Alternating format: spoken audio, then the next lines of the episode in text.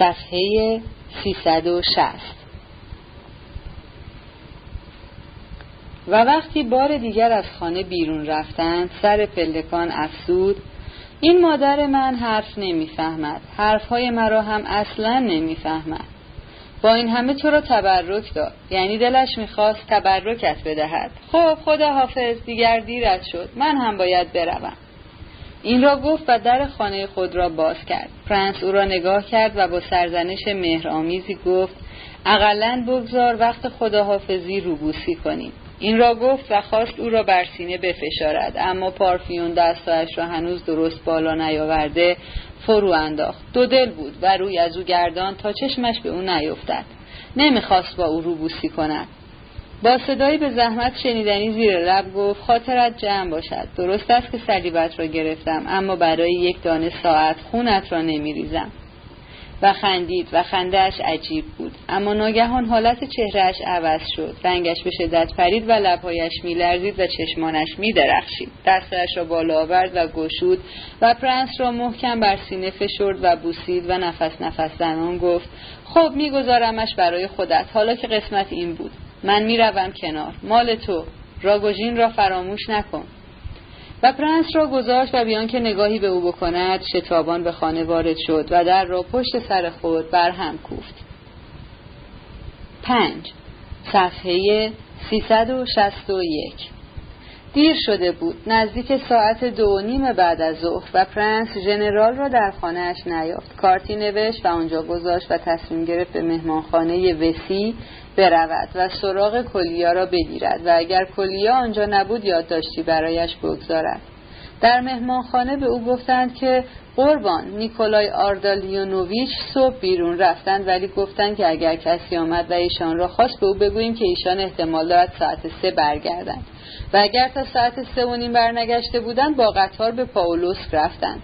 خدمت خانم ژنرالی پانچی و نهار هم همانجا خواهند ماند. فرانس به انتظار آمدن کلیا نشست و از فرصت استفاده کرد و گفت برایش نهار بیاورند. ساعت سه و نیم و حتی ساعت چهار هم گذشت و از کلیا خبری نشد. فرانس مهمانخانه را ترک کرد و بی مقصد خاصی به هر طرف که پیش آید راه افتاد. اوایل تابستان گاهی چند روزی هوای پترزبورگ بسیار دلپذیر است. روشن و گرم و آرام. از غذا آن روز یکی از همین روزهای نادر بود. فرانس مدتی بی هدف فرسه زد. با شهر آشنا نبود. گاهی بر سر چهار راه ها جلوی بعضی امارت ها در میدان ها یا روی پل ها می ایستاد یک بار به یک شیرینی فروشی رفت و اندکی بنشیند و استراحتی بکند. گاهی از سر کنجکاوی رهگذران را تماشا می کرد اما اغلب نه متوجه آنها می‌شد و نه اصلا می‌دانست کجاست. در تشویش بود و اعصابش با تنشی رنجاور سخت عذابش می‌داد و در عین حال احساس می‌کرد که احتیاجی عجیب به تنهایی دارد. دلش می‌خواست تنها باشد تا خود را کاملا به این تنش دردناک تسلیم کند و اصلا در فکر یافتن کوچکترین مفری نباشد. از تلاش برای حل مسائلی که مثل آوار بر روح و قلبش فرو ریخته بود بیزار بود. پیش خود بیان که آگاه باشد که چه می‌گوید. آهسته تکرار می‌کرد. مگر اینها همه تقصیر من است؟ نزدیک ساعت شش متوجه شد که روی سکوی قطاری است که به تسارسکایا سلو می رود. به زودی تنهاییش برایش طاقت فرسا شد. شور شدید و تازه قلبش را فرا گرفت و نور خیره کننده همچون آزرخشی ظلمت دل آزار مسلط بر روانش را روشن کرد. بلیتی برای پاولوس خرید و بی صبرانه به سوی قطار شتافت تا به آنجا برود. اما یقین داشت که چیزی تعقیبش می‌کند و این چیز واقعی بود و چنان که او خودش شاید گمان می‌کرد خیالی واهی نبود. داشت در واگن می نشست که ناگهان بلیتی را که تازه خریده بود به دور انداخت و پریشان و نگران دوباره از ایستگاه خارج شد. اندکی بعد داشت در خیابان می‌رفت که ناگاه گفتی چیزی به یادش آمده باشد و یک مرتبه به چیز عجیبی پی برده باشد که مدتها بود آزارش می‌داد. ناگهان به خود آمد و به حال خود آگاه شد. حالی که مدتی بود ادامه داشت و او تا آن لحظه متوجه آن نبود. چند ساعتی بود از همان وقتی که در مهمانخانه بود و شاید هم پیش از آن که گهگاه ناگهان با نگاهی جویان به اطراف خود مینگریست و بعد تا مدتی جسارتش را فراموش می‌کرد. حتی تا نیم ساعت و ناگهان دوباره با ناراحتی شروع می‌کرد به اطراف نگاه کردن و چیزی را جستن. او همین که به این جستجو و انتظار بیماریوار و تا آن زمان کاملا نادانسته که جانش را از مدتی پیش در بند می داشت پی برد ناگهان چیز دیگری در ذهنش برق زد که توجهش را به شدت به خود مشغول داشته بود به یادش آمد که در آن لحظه ای که متوجه شده بود که پیوسته در اطراف خیش جستجو می کند در پیاده رو جلوی ویترین دکان ایستاده بود و با کنجکاوی بسیار کالایی را پشت شیشه ویترین تماشا می کرد. اکنون می‌خواست به هر قیمت شده تحقیق کند که آیا به راستی اندکی پیش شاید دست بالا پنج دقیقه پیش جلوی ویترین این دکان ایستاده بوده و یا این احساسش فهمی نبوده و او خیالی را به جای واقعیتی نگرفته بوده است؟ آیا این دکان و آن چیز پشت ویترینش به راستی وجود دارد؟ آخر او آن روز به راستی به شدت احساس بیماری می‌کرد. تقریبا. همان احساسی که در گذشته پیش از شروع حمله های سرش می داشت. می‌دانست که پیش از شروع حمله معمولا حواسش به شدت پرت می شود تا جایی که اگر با توجه متمرکز به اشیا و صورت اشخاص نگاه نکند آنها را عوضی می گیرد. این میل شدیدش به تحقیق اینکه آیا چند دقیقه پیش به راستی جلوی آن دکان ایستاده بود علت خاصی هم داشت و آن این بود که میان کالاهایی که پشت ویترین دکان به نمایش گذاشته شده بود یکی بود که او با دقت تماشا کرده و حتی قیمت آن را که شست کاپک نقره تخمین زده بود با وجود پرتی حواس و استرابش این را خوب به خاطر داشت. پس اگر این دکان به راستی وجود داشته و اون چیز به راستی میان کالاهای دیگر پشت ویترین آن به نمایش گذاشته شده باشد می‌شد نتیجه بگیرد که مخصوصا برای تماشای همین چیز آنجا ایستاده بوده است. یعنی اهمیت این چیز برای او به قدری زیاد است که توجه او را با وجود این پریشانی شدید هنگام خروج از ایستگاه به خود جلب کرده است.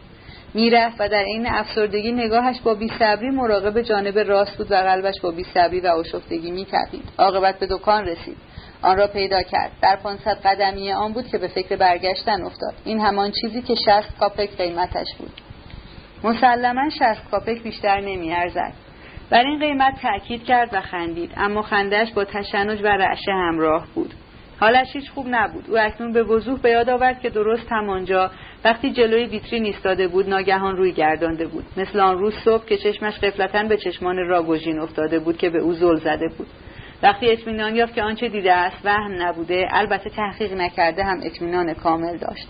دکان را گذاشت و به سرعت دور شد. او باید هر چه زودتر به این چیزهای خوب فکر کند. حتما حالا دیگر ابدا تردیدی نداشت که در ایستگاه هم آنچه دیده وهم نبوده و آنچه بر سرش آمده بود بیچون و چرا واقعی و بی تردید با پریشانی پیشین او مربوط بوده است. اما نفرت درونی پابرجایی دوباره بر او غالب شد.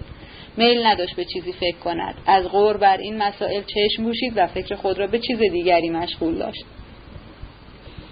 از جمله به آن اندیشید که وقتی سرش عود می کرد اندکی پیش از شروع حمله البته اگر حمله در بیداری صورت می گرفت مرحله ای بود که چند لحظه ای در عین اندوه و فشار شدید و ظلمتی که روحش را فرا می گرفت گفتی شعله ور می شد و همه نیروهای حیاتیش در تکانها و پیچ و تابهای بسیار نیرومند متمرکز می شد شور زندگی و آگاهیش در این لحظات که همچون آزرخش کوتاه و نورانی بود ده چندان می شد زمیر و دلش با نوری خارقلاده روشن میگشت. تمام تشویشها و تردیدها و نگرانیهایش گفتی یک باره برطرف می‌شد و به صلحی والا و سرشار از شادی و امیدی متعادل که سراسر روشنی و خردمندی و آگاهی به علت العلل بود مبدل میگشت. اما این اما این لحظات و این روشنی ها فقط مقدمه آن لحظات واپسین بودند که هرگز بیش از چند لحظه نمی پایید و آغاز حمله بود.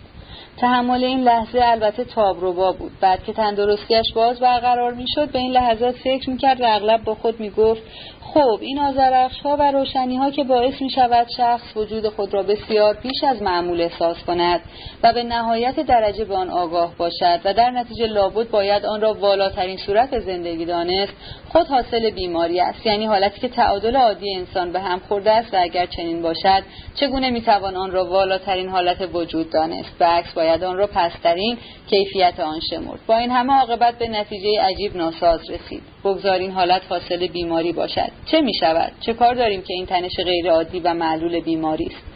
مهم آن است که نتیجه آن لحظه احساس شیرینی که بعد از حصول تندرستی در یاد میماند و قابل بررسی است نهایت تعادل و زیبایی است و احساس تناسب و آشتی و کمالی را در دل بیدار می کند که بی سابقه و ناشناخته و تصور ناپذیر است و بالاترین پیوند با زندگی است که حاصل ستایش و نیاز است و خلصه وصل ناپذیر و ناب است. این حرفهای مبهم به نظر خودش بسیار روشن و مفهوم گرچه هنوز بیش از اندازه سست می رسید در اینکه این به حال زیبایی و نزدیکی با خدا از راه نیاز و والاترین پیوند با زندگی بود نمی توانست تردیدی داشته باشد و حقیقتا تردید روا نبود. به راستی او در این هنگام رویا نمی‌دید و صحنه های مجازینی را پیش نظر داشت که حاصل کشیدن هشیش و افیون یا نوشیدن شرابند و خرد را زائل می کنند و روح را ناساز می سازند او پس از برطرف شدن بحران می توانست به درستی بر این معنی قضاوت کند. اگر قرار می بود که این حالت را به ایجاز با چند کلمه بیان کنیم می‌شد گفت که چیزی جز تلاش فوقالعاده وجدان آگاه نبود. آگاهی به خود و در عین حال احساس زمیر آن هم به نهایت درجه بیواسطه. اگر در آن لحظه یعنی در واپسین لحظه آگاهی پیش از وقوع حمله می توانست و فرصت می داشت به روشنی و هوشیاری با خود بگوید بله حاضر بودم تمام زندگیم را به همین لحظه بدهم. آن وقت البته همین لحظه خود به خود همسنگ تمام عمر می‌شد. گرچه او چندان در بند جنبه دیالکتیکی استدلال خود نبود. این دقایق درخشان برای او منگی و تاریکی ذهن و بلاحت در پی داشت. بدیهی است که او در این باره تن به بحث جدی نمی‌داد. این استنتاج او یعنی این شیوه ارزشگذاری بر این لحظه بیشک خطایی در برداشت ولی هرچه بود واقعیت احساس اندکی پریشانش میساخت. چطور می‌شد این واقعیت را نادیده گرفت؟ زیرا این حال به واقع روی داده بود. او به راستی فرصت یافته و در همین لحظه به خود گفته بود که این ثانیه با سعادت بی انتهایی که در بر دارد و او آن را کاملا احساس کرده است به راستی می‌تواند همسنگ تمام زندگیش باشد. او یک بار در مسکو ضمن یکی از دیدارهای آن زمانش با راگوژین به او گفته بود در این لحظه مثل این است که مفهوم عبارت عجیب و نامفهوم بعد از این زمانی نخواهد بود برایم روشن می شود و خندان افسوده بود. چه بسا که در لحظه نظیر همین بوده است که از کوتاهی آب فرصت نیافته از کوزه واژگون محمد فرو ریزد ولی همین لحظه به قدری طولانی بوده است که او توانسته است تمام عظمت مقام خدا را در نظر آورد. بله آنها در مسکو یک بار دیگر همدیگر را دیدند و درباره خیلی چیزها حرف زدند. و پرنس با خود گفت راگوژین امروز گفت که از همان وقت مرا برادر خود مرده است. ولی امروز اول بار بود که در این باره چیزی گفت. در باغ تابستانی روی نیمکتی زیر درختی نشسته و به این افکار مشغول بود. نزدیک ساعت هفت در باغ کسی دیده نمی‌شد. بخارگونه تیره خورشید را در به افول لحظه پوشان هوا سنگین بود و گفتی از طوفانی دور خبر می‌داد. این حال مراقبه برایش فریبنده بود و جاذبه ای خاص داشت. به یاری در یادمانده ها ذهن خود را به یکی که اشیاء خارجی بند می‌کرد و از این حال لذت می‌برد. پیوسته می‌خواست چیزی از حال چیزی اساسی را فراموش کند. اما به نخستین نگاه به اطراف فورا همان فکر سیاه در ذهنش جان می‌گرفت.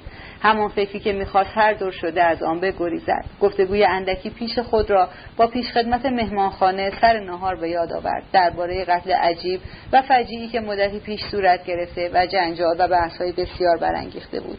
اما همین که این گفتگو را به یاد آورد باز به چیز عجیبی آگاه شد. میلی عجیب و مقاومت ناپذیر می شود گفت یک جور وسوسه ارادهش را فلج کرده بود. برخاست و باغ را ترک کرده و یک راست به سوی ساحل راست نیوا رفت.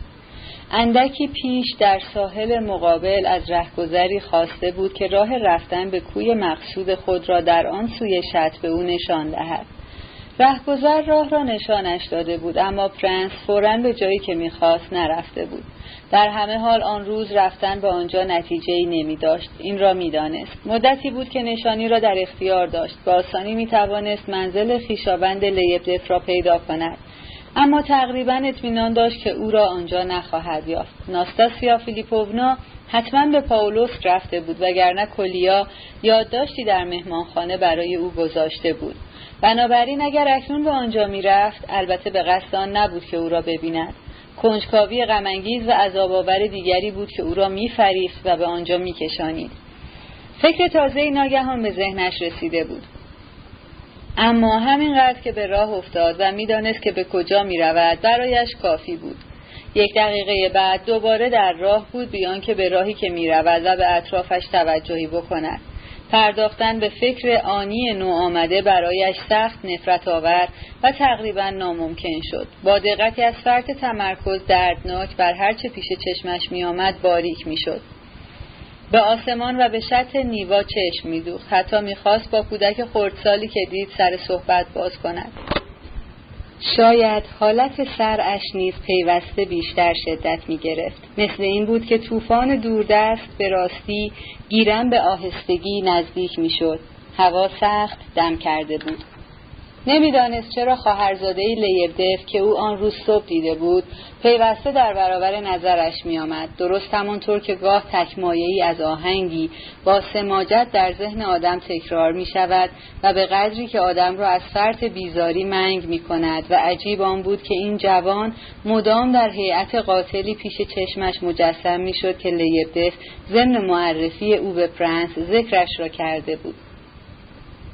پرنس خود شرح این قتل را همین اواخر خوانده بود. از وقتی به روسیه بازگشته بود از اینجور چیزها زیاد می‌خواند یا میشنید و با پیگیری این ماجراها را دنبال می‌کرد. اندکی پیش سر نهار نیز ضمن صحبت با پیشخدمت مهمانخانه به همین ماجرای قتل خانواده ژمارین بیش از اندازه علاقه نشان داده بود. خوب به یاد میآورد که پیشخدمت حرفهای او را تایید کرده بود. شخص پیشخدمت را هم خوب به یاد میآورد. جوان زیرکی بود و قابل اعتماد و محتاط. گرچه فقط خدا از باطن مردم خبر دارد. جایی که آدم خود غریب است تشخیص خوب و بد ناشناسان آسان نیست. گرچه او داشت به روح روسی عاشقانه اعتماد پیدا می کرد ظرف این شش ماهه چه بسیار چیزها دیده بود که برایش تازگی داشت. چیزهایی که به حدس به ذهنش نمی رسید و هرگز نشنیده بود و انتظارش را نداشت. اما روح غیر تاریک است و روح روس در سیاهی است. در سیاهی برای بسیاری از مردم مثلا همین راگوژین مدتها با او دوست بود دوست نزدیک مثل یک برادر ولی آیا او را می شناخت؟ از اینها گذشته در این زمینه گاهی عجب آشوبی بود. همه چیز آشفته و رسوا. اما این خواهرزاده لیبدف عجب جوانه که از خود راضی نفرت انگیزی بود. فرانس همچنان با این خیالها مشغول ادامه داد. ولی حالا چرا من چشم دیدنش را ندارم؟ یعنی راستی او بوده که آن خانواده شش نفری را کشته؟ چیز غریبی است. دارم مطالب را مخلوط می کنم انگاری سرم گیج می رود این دختر بزرگ لیبدف چه صورت شیرین ملیحی دارد؟ همان که بچه را در بغل داشت و دم در ایستاده بود چه چهره معصوم و کودکانه ای و آن خندهاش انگاری خنده یک بچه عجیب است که این صورت را فراموش کرده بود و تازه حالا آن را به یاد می آورد لیبدف که آنجور پا بر زمین میکوفت و به بچه هایش تشر می‌زد حتما همهشان را میپرستد. اما آنچه از همه مسلمتر و مثل دو دو تا چهار تا بدیهی است آن است که حتی این خواهرزادهاش را هم خیلی دوست دارد. ولی حالا چه شده بود که یک مرتبه با این قاطعیت بر آنها قضاوت می‌کرد؟ او که تازه همین امروز رسیده بود چه کار داشت که درباره همه حکم قطعی صادر کند؟ ولی خب همین لیبدف امروز برای او یک معما شده بود. آیا انتظار داشت که لیبدف را اینجور ببیند؟ آیا لیبدفی که پیش از این میشناخت اینجور بود؟ لیبدف و مادام دوباری. خدایا پناه بر تو. ولی خب اگر هم راگوژین آدم بکشد دست کم اینجور بی حساب نمی کشد اینجور آشوب به پا نمی کند اینجور با سلاحی که طرحش را کشیده و سفارش داده باشد و شش نفر را یکجا در خون خود نمی خواباند. این کار به هزیان می مانست. نه جدا راگوژین چاقویش را با نقشه سفارش می دهد. ابدا او پرنس ناگهان لرزید و با خود گفت ولی مگر راگوژین آدم می‌کشد؟ آیا جنایت نیست؟ رزالت نیست که با این وقاحت رک و راست چنین فرضی را می‌کنه؟ این را که می‌گفت سرخی شرم ناگهان تمام چهرهاش را پوشاند. حیرت زده و مثل مجسمه در جا خشک شده ایستاد. ناگهان به یاد اندکی پیش در ایستگاه پاولوسک افتاد و نیز به یاد آن روز صبح در ایستگاه نیکولایوفسکی و سوالی که به آن سراحت درباره آن چشما از راگوژین کرده بود و به یاد صلیب او که حالا به گردن خودش آویخته بود و تبرک مادر او که راگوژین خود خواسته بود و آخرین روبوسی او که با تشنج همراه بود و دست آخرین که راگوژین سر پله ها به خاطر او از ناستاسیا فلیپوونا چشم پوشیده بود و حالا او بعد از همه اینها در اطراف خود مدام در انتظار پیش آمدی بود و در جستجوی آن دکان و آن چیزی که پشت ویترین آن بود چه حقارتی. و حالا بعد از همه اینها با هدفی معین راه افتاده و با این فکری که اینجور آنی به ذهنش رسیده بود یأس و رنج شدیدی روحش را کاملا تسخیر کرده بود. دلش می‌خواست که فورا به مهمانخانه خود برگردد و حتی برگشت و در آن راستا به راه افتاد. اما یک دقیقه بعد باز ایستاد و فکر کرد و دوباره در راستای پیشین روانه شد. بر ساحل دیگر بود. تا خانه ای که منظورش بود فاصله ای نداشت. حالا دیگر به نیت گذشته به آنجا نمی رفت دیگران فکر خاص را در سر نداشت. ولی چطور ممکن بود؟ بیماریش داشت عود می کرد شکی نداشت. چه بسا که حمله همان روز شروع می شد این تاریکی ذهن و این فکر عجیب همه پیش در آمده حمله بود. ولی تاریکی از میان رفته و شیطان رانده شده بود. دیگر شکی در دلش نمانده بود و دلش سرشار از شادی بود. دیر زمانی بود که او را ندیده بود. بایست او را ببیند. بله. و ای کاش اکنون راگوژین را می‌دید و دستش را می‌گرفت و با هم نزد او می‌رفتند. دلش پاک بود. راگوژین میبایست بداند که او رقیبش نیست.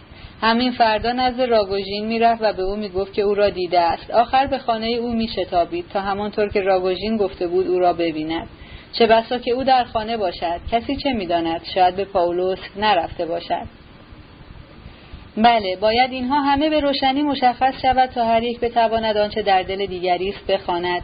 و دیگر از آن گذشت های غمانگیز و صدایی نظیر گذشتی که راگوژین اندکی پیش در حق او کرده بود اثری نباشد. و این کار در نهایت آزادی صورت گیرد و به روشنی. مگر راگوژین نمی‌تواند روشن باشد؟ می‌گوید نمی‌تواند او را مثل من دوست داشته باشد و در دلش اثری از دلسوزی نیست. نه. اینجور دلسوزی در دل او جا ندارد و بعد افسوده بود حقیقت این است که ترحم تو شاید شدیدتر از عشق آتشین من باشد. ولی او به خود تهمت می‌زند. کتاب می‌خواند. آیا این خود نشان نرمی دل نیست؟ آغاز مهر نیست؟ آیا همین وجود کتاب در اتاق او گواهی نیست برای اون که به رابطه عاطفی خود با این زن کاملا آگاه است؟ همین داستانی که آن روز برایش تعریف کرده بود؟ نه این احساس عمیقتر از تنها عشق هوسناک است. ولی اصلا چهره این زن در بیننده فقط هوس برمیانگیزد. تازه حالا همان هوس را هم القا می کند چهره او جز احساس رنج در دل پدید نمی آورد و این احساس روح بیننده را اسیر می کند و خاطره سوزان و رنج آور ناگهان در دل پرنس بیدار شد. بله رنج آور به یاد آورد که چطور اندکی پیش از آن هنگامی که اول بار آثار جنون در این زن دیده بود چه رنجی کشیده بود. او آن روز می شود گفت که هر امیدی را از دست داده بود. چطور توانسته بود وقتی ناستاسیا فیلیپوونا از او به نزد راگوژین گریخته بود او را به حال خود بگذارد؟ او میبایست به دنبالش شتافته باشد نه اینکه در انتظار خبرش بنشیند. ولی آیا راگوژین به راستی تا کنون متوجه جنون او نشده بود؟ هم. راگوژین در همه چیز دلایل دیگری می‌دید. عللی که به سودا مربوط می شود و عجب حسادت حیرت آوری به جنون میمانست. با این فرضی که پیش خود کرده بود می‌خواست چه بگوید؟ پرنس ناگهان برافروخت و مثل این بود که چیزی در دلش لرزید.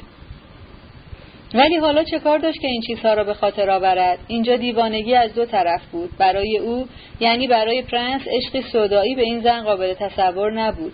چنین خیالی حتی از سنگدلی می بود غیر انسانی بود. بله بله. نه ممکن نیست. راگوژین به خود تهمت می‌زند او جوان اصیل و بزرگواری است. هم تا به تحمل رنج دارد هم توانایی همدردی. وقتی تمام حقیقت را بداند وقتی دریابد که این زن آسیب دیده نیمه دیوانه چقدر سزاوار ترحم است آیا واقعا کارهای گذشته و رنجهای او را به او نخواهد بخشید؟ آیا خدمتگزار و برادر و دوست و فرشته رحمتش نخواهد شد؟ دلسوزی به زندگی خود راگوژین معنی خواهد داد و به او معرفت خواهد بخشید. همدردی بزرگترین و شاید یگان قانون وجود برای تمامی بشریت است. وای که گناه او یعنی پرنس در قبال راگوژین چه نابخشودنی و ننگین است. نه روح روزها نیست که تاریک است. روح خود اوست که با این خیال زشتی که در ذهن آورده در ظلمت فرو رفته است. با چند کلمه گرم و مهرامیزی که او یعنی پرنس در مسکو به او گفته بود راگوژین او را برادر خود می شمارد و او ولی اینها همه از بیماری است هزیان است. این عقده گشوده خواهد شد. راگوژین اندکی پیش که گفت ایمانش را از دست می دهد چه افسرده بود. این آدم ظاهرا رنج بسیار کشیده است. می‌گوید که دوست دارد این تابلو را تماشا کند. ولی نه دوست ندارد. احتیاج دارد. راگوژین فقط صاحب روح عاشق نیست مبارز هم هست. می جنگد تا ایمان گم شدهش را باز به دست آورد به آن احتیاج دارد از نداشتنش رنج می‌برد. انسان ناچار است به چیزی اعتقاد داشته باشد باید به کسی اعتقاد داشته باشد. ولی این تابلو هلواین هم تابلوی عجیبی است. آه این همان خیابان. لابد این هم باید آن خانه باشد. بله شماره شانزده. خانه خانم فیلی سوا بیوه مرحوم منشی کلش فیلیسوف.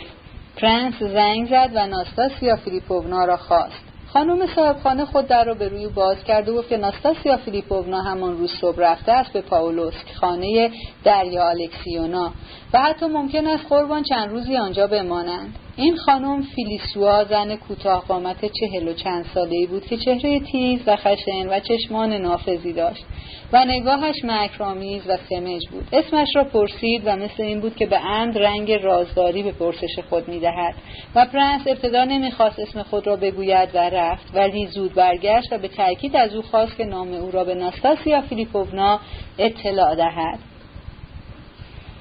فیلیسوا این اصرار او را با توجه بسیار و تأکید فوقالعاده بر رازداری پذیرفت.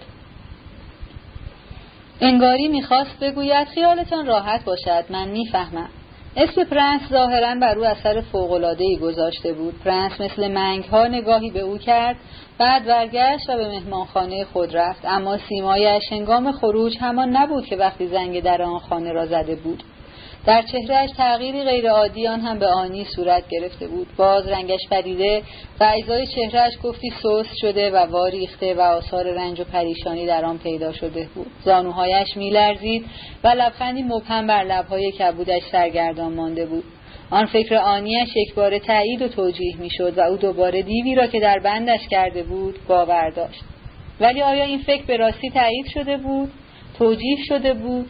علت این لرزش اندامش چه بود؟ این عرق سرد این تاریکی و سردی چیره بر روحش از کجا بود؟ آیا از آن بود که او باز آن چشمها را دیده بود؟ ولی مگر از باغ تابستانی فقط به قصد دیدن آنها بیرون نیامده بود؟ آن فکر آنی جز همین نبود. می‌خواست هر طور شده همین چشمهای اندکی پیش را ببیند تا اطمینان قطعی پیدا کند که آنها را حتما اینجا جلوی همین خانه خواهد دید. این میل چنان شدید بود که تشنج همراه داشت. پس چرا حالا که آنها را به راستی دیده بود اینطور کوفته و حیرت زده بود؟ انگاری اصلا انتظار دیدنشان را نداشته بود. بله اینها همان چشمهایی بود که آن روز صبح هنگامی که او در ایستگاه راهن نیکولایوفسکی از واگن پیاده می‌شد از میان جمعیت به او دوخته شده و برق زده بود. هیچ تردیدی نبود که همان بود. همان. درست همان چشمهایی که بعد اندکی پیش هنگامی که در خانه راگوژین داشت روی صندلی می نشست از پشت به او دوخته شده بود و او غافلگیرشان کرده بود. راگوژین انکار کرده و با لبخندی تابیده و یخ کرده پرسیده بود چشمایی کی بود؟ و پرنس همین اندکی پیش در ایستگاه تسارسکایا سلو هنگامی که در قطار می نشست تا به نزد آگلایا برود. و باز به قدری لحظه ای همین چشما را برای بار سوم در یک روز دیده بود چقدر دلش می‌خواست که به نزد راگوژین برود و به او بگوید چشمهای که بود. اما سراسیمه از ایستگاه بیرون دویده و هنگامی به خود آمده بود که جلوی ویترین دکان چاقو فروشی ایستاده بود و چیزی عجیب را که دسته از اشاخ گوزن بود و به شست کاپک تخمین می‌زد قیمت کرد. دیوی عجیب و ترسناک به طور قصد بر او چیره شده بود و راحتش نمیگذاشت. همین دیو بود که هنگامی که او در باغ تابستانی زیر درخت زیسفون نشسته و خود را فراموش کرده بود در گوشش گفته بود که اگر راگوژین اینجور اصرار داشته است که از صبح قدم به قدم او را دنبال کند وقتی دانست که او به پاولوسک نمی رود و اطلاع از این امر برای راگوژین اهمیت حیاتی داشت حالا حتما به آنجا به همین خانه می آید و حتما مراقب او یعنی پرنس می فرانسی که همون روز صبح به او قول داده بود که ناستاسیا فیلیپوونا را نخواهد دید و اصلا به این منظور به پترزبورگ نیامده است و حالا همین پرنس با این حال تشنج به این خانه آمده است. پس چه جای تعجب بود که به راستی آنجا با راگوژین برخورد کند؟ او فقط جوان تلخکامی را دیده بود که روحش سخت افسرده بود ولی افسردگیاش را می‌شد فهمید. این جوان تلخکام حالا دیگر حتی تلاشی در اختفای خود نمی‌کرد. بله راگوژین معلوم نیست چرا اندکی پیش انگار کرده و دروغ گفته بود. اما در ایستگاه ایستاده بود و حتی اصرار در پنهان داشتن خود نداشت. حتی می شود گفت که بیشتر پرنس بود که خود را مخفی می کرد نه راگوژین و حالا در نزدیکی خانه در طرف دیگر خیابان در پنجاه قدمی او نه درست مقابل خانه بلکه اندکی آن طرف در در پیاده روی مقابل دستها را بر سینه چلیپا کرده ایستاده منتظر بود. و انگاری و انگاری به ام طوری جلوی چشم ایستاده بود که دیده شود. او در مقام متهم کننده و قاضی آنجا ایستاده بود و نه در مقام نه در چه مقامی.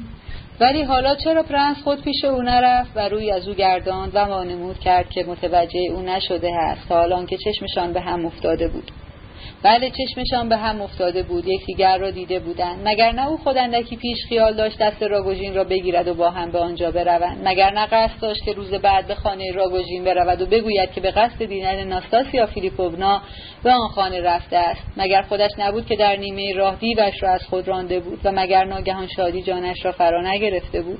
یا واقعا در راگوژین یعنی در هیئت آن روز این آدم در مجموع حرفها و حرکات و اعمال و نگاههایش چیزی بود که از پیش در دل او آن احساسهای هولناک و نجوای پریشان کننده دیوش را پدید می آورد و تایید می کرد چیزی که مسلم بود ولی با آسانی قابل تحلیل نبود نمی‌شد آن را شرح داد و با دلایل کافی توجیه کرد. ولی با وجود این دشواری تحلیل و ممکن نبودن تشریح اثر نیرومند و مقاومت ناپذیر بر جا میگذاشت که ناخواسته به اعتقادی استوار مبدل می‌شد.